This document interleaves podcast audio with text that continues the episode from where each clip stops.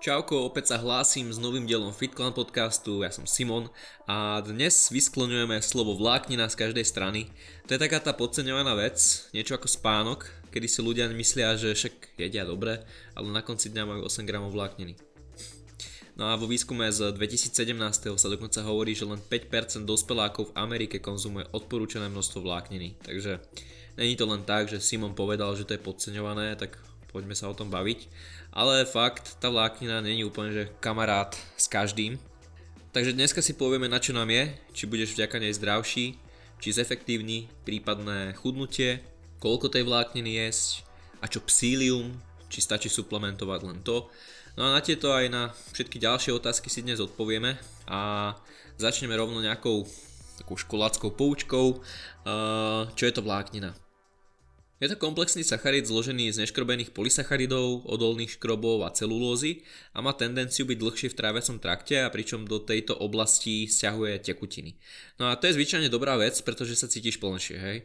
A sacharid s menším počtom vlákniny sa strávi rýchlejšie a tým pádom nenaviaže na seba toľko tekutín ako sacharid s väčším obsahom, preto ťa nikdy nejaký v úvodzovkách junk food nezasytí tak, ako by tomu bolo možno jedlo, ktoré je bohaté na tú vlákninu.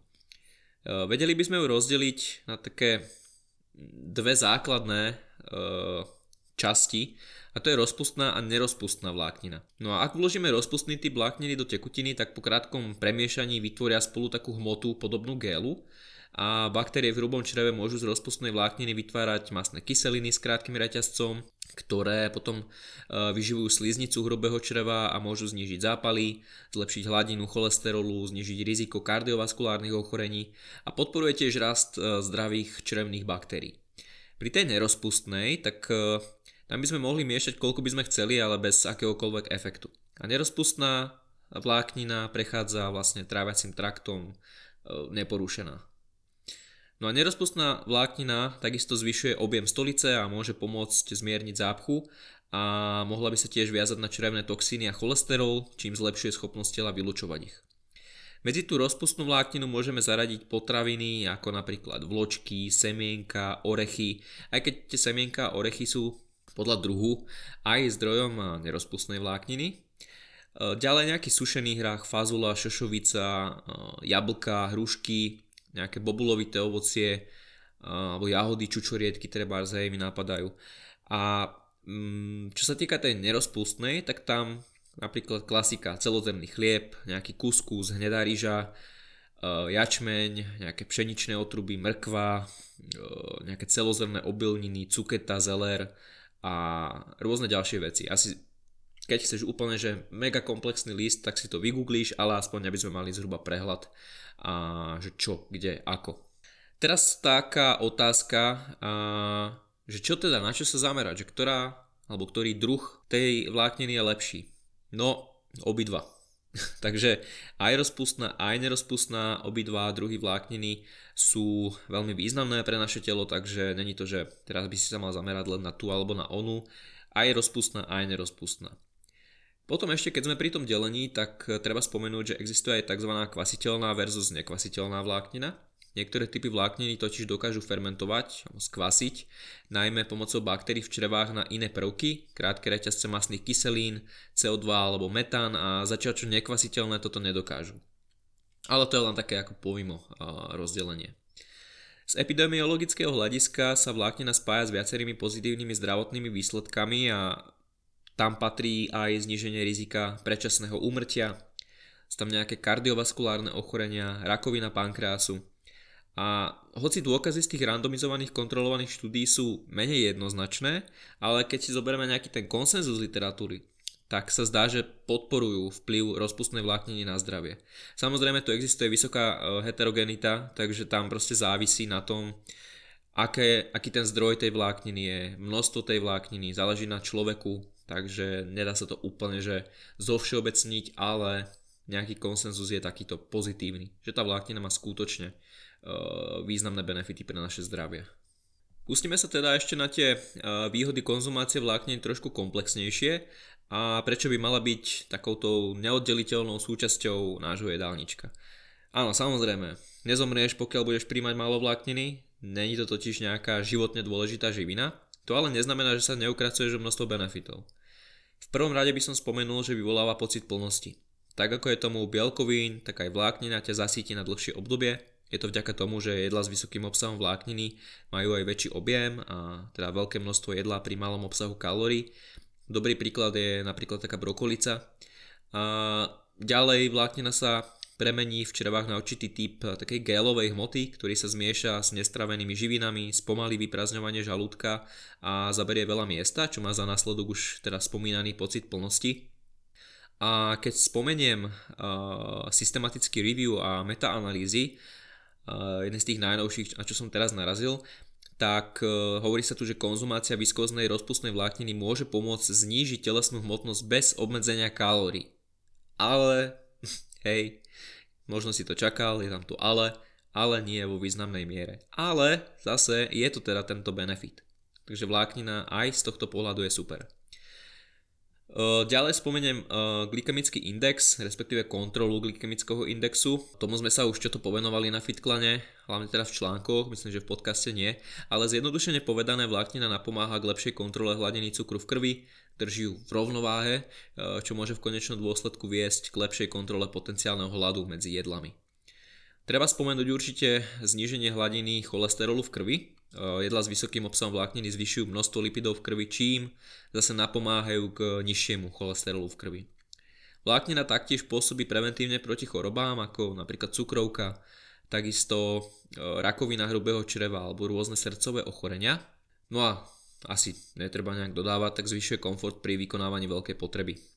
Takže asi tá najznamejšia vlastnosť, že Vláknina sa totiž podiela na pravidelnej stolici, zrýchluje proces vyprázdňovania čriev a cestu priechodu jedla z toho jedného konca na druhý.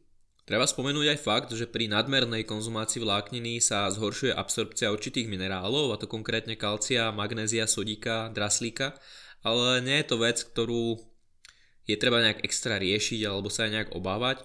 Platí to skôr pre ľudí, ktorí príjmajú že masívne dávky vlákniny vo forme suplementov hlavne a tu platí, že všetkého veľa škodí. Taká klasika.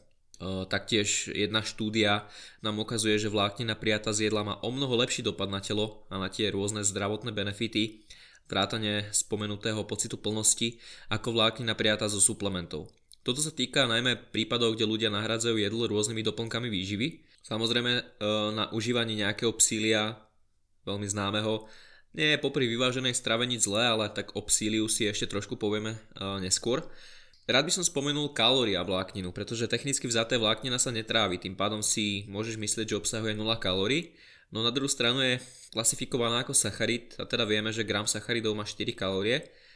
Takže keď si z toho trošku, že kde je pravda, tak uh, môžeme uviesť taký nejaký konsenzus, že ide o hodnotu 1,5 až 2 kalórie na gram závisia samozrejme od typu tej vlákniny. Hej. Niektoré sú neabsorbované telom, aj keď sú v rámci toho nekonečné debaty. Nie je to dôležitá problematika, si myslím, nejak extra, pri ktorej by si sa mal pozastavovať, alebo že začať meniť svoje hodnoty kalorického príjmu a odpočítavať kalórie z vlákniny a, a tak. Nerob z toho vedu zase, hej. Len aby sme teda mali predstavu, že ako to zhruba po tej kalorickej stránke funguje. Určite sa už ale pýtaš, že koľko tej vlákniny by si mal konzumovať. Tu sa neprepracujeme možno k nejakému konkrétnemu číslu, ale vytvoríme si nejakú predstavu eh, na základe rôznych odporúčaní. Eh, The British Nutrition Foundation tí hovoria o 18 gramov vlákniny za deň, ale to sa mi možno zdá málo a nie úplne cool odporúčanie súdiac aj podľa toho, keď sa pozriem na iné výskumy a iné odporúčania. Uh, Academy of Nutrition and Dietetics Tí hovoria 25 gramov vlákniny pre ženy a 38 gramov vlákniny pre mužov. American Heart Association, tí hovoria 14 gramov na 1000 prijatých kalórií. Uh, Lyle McDonald, ten spomína alebo odporúča 10 až 13 gramov vlákniny na 1000 kalórií alebo uh, 5 až 10 gramov vlákniny na jedno jedlo. No a Eric Helms, ten hovorí o minime 20 gramov alebo 20% prijatých sacharidov. Ja by som povedal, že prijať minimálne 20 g vlákniny by mal byť taký ten fajn a zároveň veľmi dobrý odrazový mostík, čo by pri zase vyváženej strave nemal byť nejak extra problém.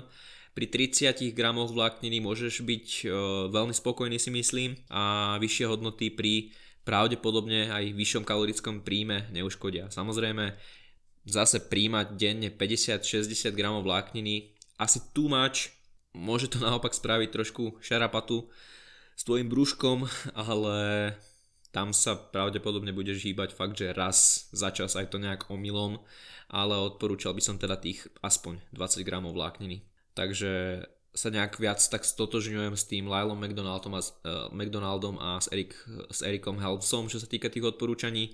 To si myslím, že sú fajn také odrazové mostíky. Každopádne ťažko sa nejak riadiť podľa určitých v úvodzovkách tabulkových hodnôt, pretože nič nie je také čierno-biele a množstvo prijatej vlákniny závisí aj od cieľov, ktoré chceme dosiahnuť. Ak chceme schudnúť, tak strava s vysokým obsahom vlákniny by pravdepodobne bola celkom fajn voľba, kvôli vlastnostiam, o ktorým som hovoril pred pár minutami. No keď nás zase čaká nejaká príprava na súťaž v silovom trojboji alebo sme v solidnom kalorickom nadbytku, tak neprijať veľké množstvo vlákniny každý deň nenarobí zase nejaké neplechy, takže záleží, hej. Vláknina je teda jedna z najviac podceňovaných súčastí stravovania, by som povedal, keď sa bavíme o výžive aj o celkovom zdraví.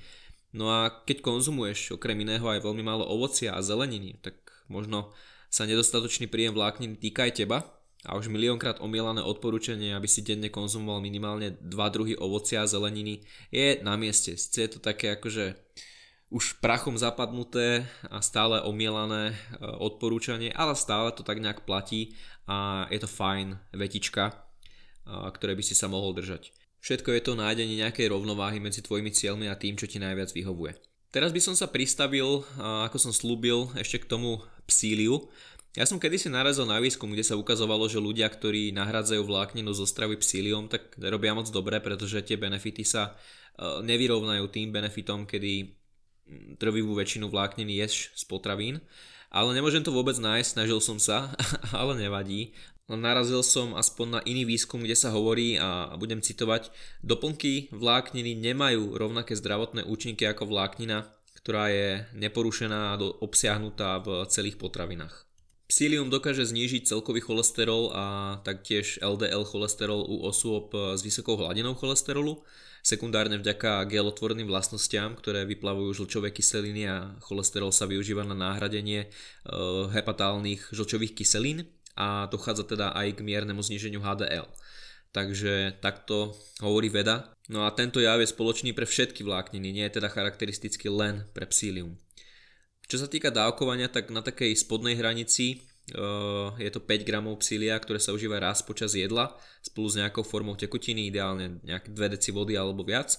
A v prípade potreby sa môže užívať aj pri každom jedle, ale uh, spoločne ho užívať s jedlom není nejak nutné alebo povinné, aj keď teda odporúča sa aspoň to, aby si ho užíval s vodou. Psilium teda podľa rôznych analýz sa zdá byť fajn, doplnok, doplnok, čiže mať ten základ, ísť e, k tým vyšším číslam, dajme tomu aspoň 20 e, gramov vlákniny a viac, e, keď tak si trošku pomôcť tým psílium ako bonus.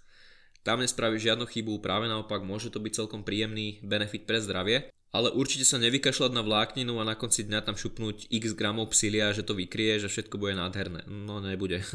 Takže bacha na to. Rád by som ešte k tejto téme spomenul, celko sa mi to sem hodí, aj juicy Jednak preto, že sa otepluje, možno tá konzumácia džusov teraz bude trošku väčšia a taktiež preto, že viem, že veľa ľudí žije v tom, že juice je proste skvelá zdravá vec, ale keď sa pozrieš na zloženie, tak zistíš opak. A keď vypiješ 3 deci juice, tak prejde asi tak 5 sekúnd a dostaneš do seba v priemere nejakých 134 kalórií, 30 gramov sacharidov, záležiac od značky. Ale keď chceš namiesto toho nejaké dva stredne veľké pomaranče, dokopy cca 260 gramov, tak nielenže príjmeš ešte menej kalórií, ale zasytí ťa o niekoľkokrát viac a okrem toho príjmeš slušný počet vlákniny. Hej? A takisto mikroživín, aby som nezabudol. Takže pozor na juicy, e, nie je to ani zďaleka nejaká zdravá potravina, dokonca ani keď je na krabičke napísané, že je to 100% juice, super zdravý, výborný a neviem aký. Tým nehovorím, že dať si pohár džusu je zlé, ale vnímaj ten kontext, e, viac menej ti ten džus moc nedá, okrem kalórií. A niektorým nemusí robiť problém, hej, pár kalórií vyplniť džusom, keď im tak veľmi chutí. Ale ak má niekto problémy s hľadom, príjma nižší počet kalórií, najmä ženy v deficite trebárs, asi si nezvolíš džus, ktorým do seba nedostaneš v podstate nič okrem tých spomínaných kalórií. Takže vol si potraviny a jedla strategicky e, k tvojim cieľom No a ak ti záleží na zdraví, tak verím, že som pár z vás trošku motivoval týmto dielom podcastu, aby sa zamerali na e, aj vlákninu, nepodceňovali jej príjem, aby nemali, že jak tí Američania v priemere nejakých 15 gramov e, vlákniny za deň max, ale aby toho bolo trošku viac. Viem, že to není tak sexy téma, ale myslím si, že by tu mala byť medzi FitClan podcastmi, pretože je to veľmi dôležitá vec a súčasť zdravého životného štýlu. Takže to by bolo na dnes všetko, všetky zdroje samozrejme budú pod článkom k tomuto podcastu na webe. No a pokiaľ chceš podporiť podcast alebo všeobecne FitClan, tak budeme radi, ak si predplatíš FitClan Premium členstvo a je to na fitclan.sk lomeno premium, uvidíš tam zoznam všetkých benefitov a budeme ti vďační. Takže počujeme sa opäť raz pri ďalšom diele, uvidíme čo vymyslím na ďalší krát a teším sa ale na to. Verím, že sa tešíte spolu so mnou a počujeme sa teda na budúce. Čau.